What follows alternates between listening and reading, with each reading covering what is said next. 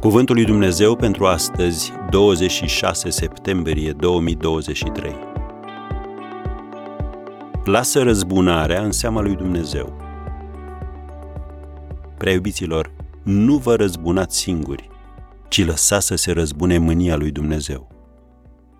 Roman 12, versetul 19. Când cineva te-a rănit sau te-a trădat, este aproape imposibil să reziști pornirii de a te răzbuna. Mai ales dacă ai ocazia să rezolvi acea problemă odată pentru totdeauna, iar prietenii te sfătuiesc să o fructifici și îți spun așa e corect. Înainte de a lua o asemenea decizie, gândește-te la istoria din 1 Samuel, capitolul 24. Regele Saul, muncit de gelozie, profita de fiecare ocazie pentru a-l amenința și persecuta pe David, succesorul rânduit de Dumnezeu la tron. Mânat de dorința de a-l ucide, Saul a luat cu el 3000 de soldați, hotărât să-l găsească și să-l nimicească pe David. S-a oprit să odihnească la gura unei peșteri, înăuntrul căreia se ascundeau David și oamenii săi. Aceștia au spus, acum e ocazia perfectă de a-l ucide și de a pune mâna pe tron. Dar David nu a făcut decât să taie un colț al hainei lui Saul și să i-l arate mai târziu ca dovadă a faptului că a cruțat viața regelui. Oamenii lui David au considerat strategia sa drept ridicolă, însă David trăia după alte principii, ale Dumnezeului său.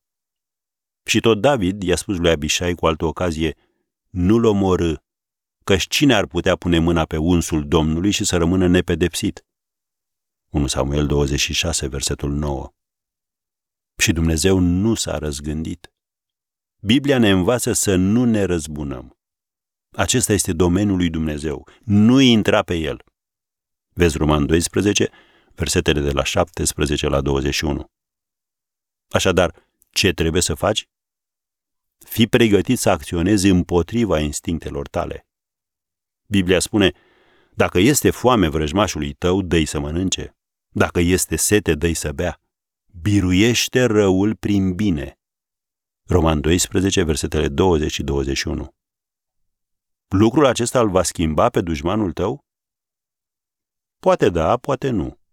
Dar cu siguranță îți va schimba ție atitudinea și Dumnezeu te va binecuvânta pentru asta.